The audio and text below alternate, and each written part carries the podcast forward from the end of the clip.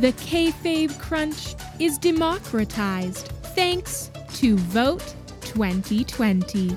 All votes were counted and you decided.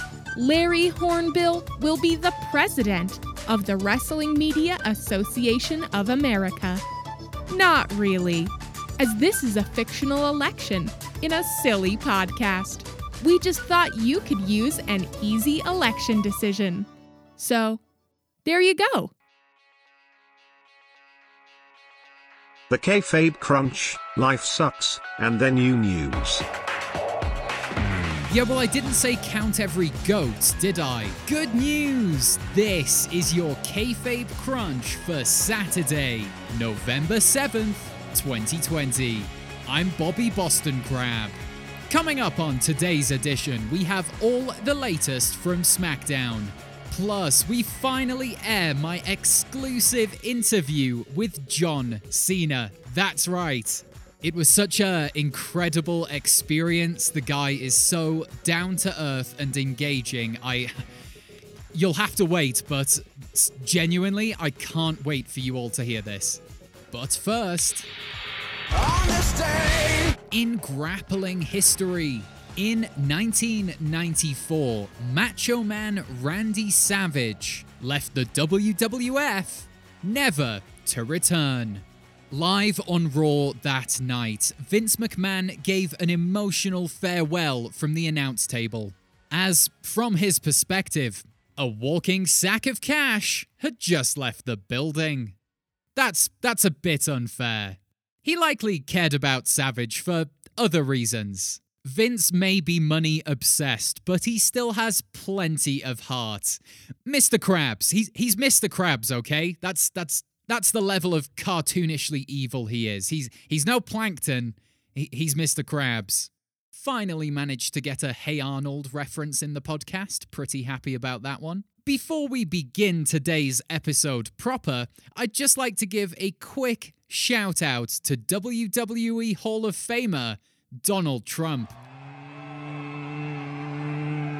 Na na na na na na na na. Yeah, let's sing it. Hey hey hey, goodbye. Always thought that song was pretty cheesy when done by live crowds, but I'm starting to see the appeal. And now let's get on with the urgent, untouchable news. Top story: one last match. Yeah, right. Last night's show began with a huge championship match. Sasha versus Bayley for the SmackDown Championship. Prior to the bout, Bayley reminded us that Banks has never successfully defended a world championship. NXT wasn't considered global back then, don't at me. And then she said she'd leave Sasha crippled, which is dark. So very dark. And then, well, they wrestled. Now, we don't usually cover the wrestling, the grappling, the combat here on this Wrestling News podcast. Usually, there's too much mad shit happening to even begin talking about the matches themselves. So, yeah, I guess it started with holds, arm locks, grapples, then sort of more punches and kicks. Then some impact moves, lots of suplexes, some near-weapon interference that was avoided, then signature moves followed by the Banks statement for Banks to win via submission. Wow, when you actually watch the wrestling itself, you start to think this sport might not be, you know, real. Oh, but everything else though, the family drama, the car crashes, the poisonings, the explosions, that's all real. It's on TV, it must be true. After finally defeating her former friend, Carmella returned and attacked Banks. Carmella has returned with a new look. A couple of things are different. I can't really put my finger on them, though, because she's untouchable. Carmella now looks to be next in line for a title shot by virtue of her attacking the champion despite not winning a match in 7 months, because that's how it works. Now it's time for your fast count, the Pat McAfee of news. Seth Rollins qualifies for Survivor Series, following some help from a love-struck Murphy. If this ends in a custody of Aaliyah match at TLC, I swear to God. Tonight, AEW presents Full Gear, the show that makes Fastlane and Roadblock seem like sensible pay-per-view titles. Matt Hardy is pre-taped, so it should be good. Lars Sullivan reveals his essentials for a second lockdown. Dirt. Glass. Bugs. Big E spotted playing Trivial Pursuit. I've no clue when he'll challenge for a title.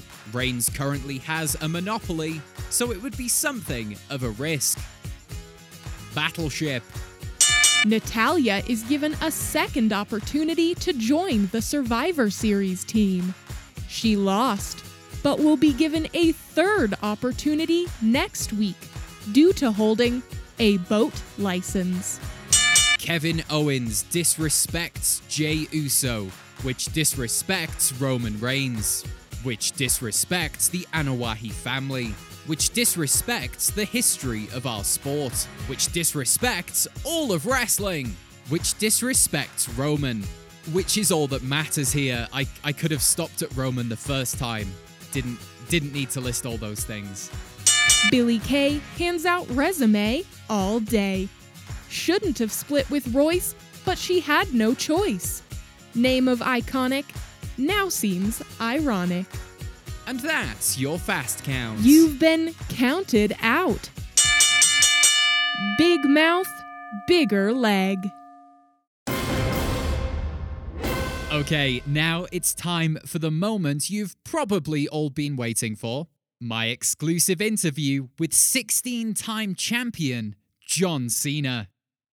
However, before I hit play on this pre-recorded interview, I should mention, as we sat down to record this podcast, Cena and I didn't have a live producer in the room with me, and I may have failed to set up the recording equipment appropriately.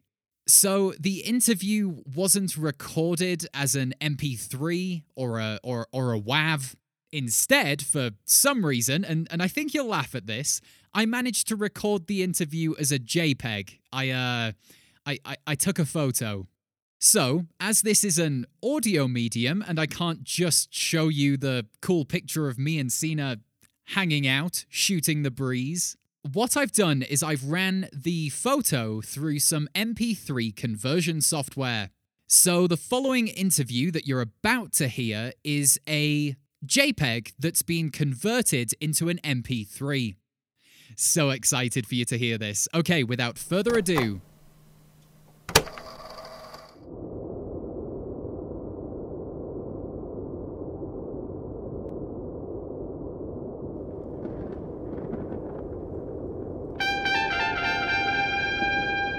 Yeah, absolutely. I started working out when I was 12 years old. World Wrestling Entertainment. We do the we do what we do for the sake of entertainment.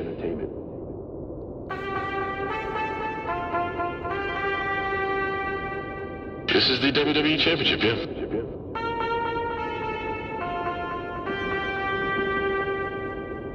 Oh, it's just like everything else. You just gotta eat a little more. Fine speech. I was really just it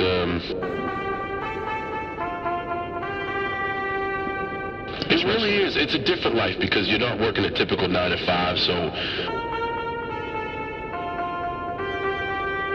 really kind of forced us to watch wrestling as kids. I come from a house of 5 boys, and it was a true disciplinary dad. Anytime we were bad, we got the strap, we got our ass beat for misbehaving.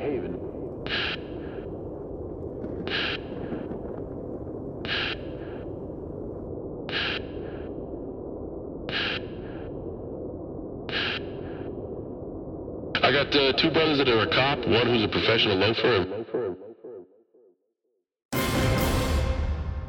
And there's just time for a letter to the editor. Always love these. Dear Kayfabe Crunch LLC, please pay your outstanding business tax before December 1st or... you know what? This is private. You don't need to hear this. This is private. Join us Tuesday when we'll ask, why isn't Billy Kay 24/7 champion? It's a great fit, and you all know it. And remember, you can support this podcast by following us on Twitter at Kayfabe Crunch. We are a wrestling news podcast. We're not a Twitter account, so we don't really tweet much.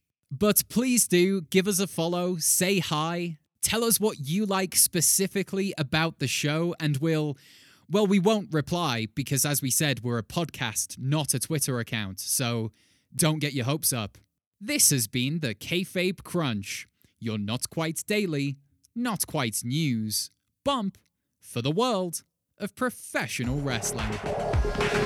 The Kayfabe Crunch is powered by The Kayfabe Crunch, a twice-weekly wrestling news podcast in 15 minutes or less. The latest news and reports from the greatest sport on the planet. Serious journalism you can't find. I'm sorry. I can't even finish that sentence. Search Kayfabe Crunch wherever you listen to podcasts. The Kayfabe Crunch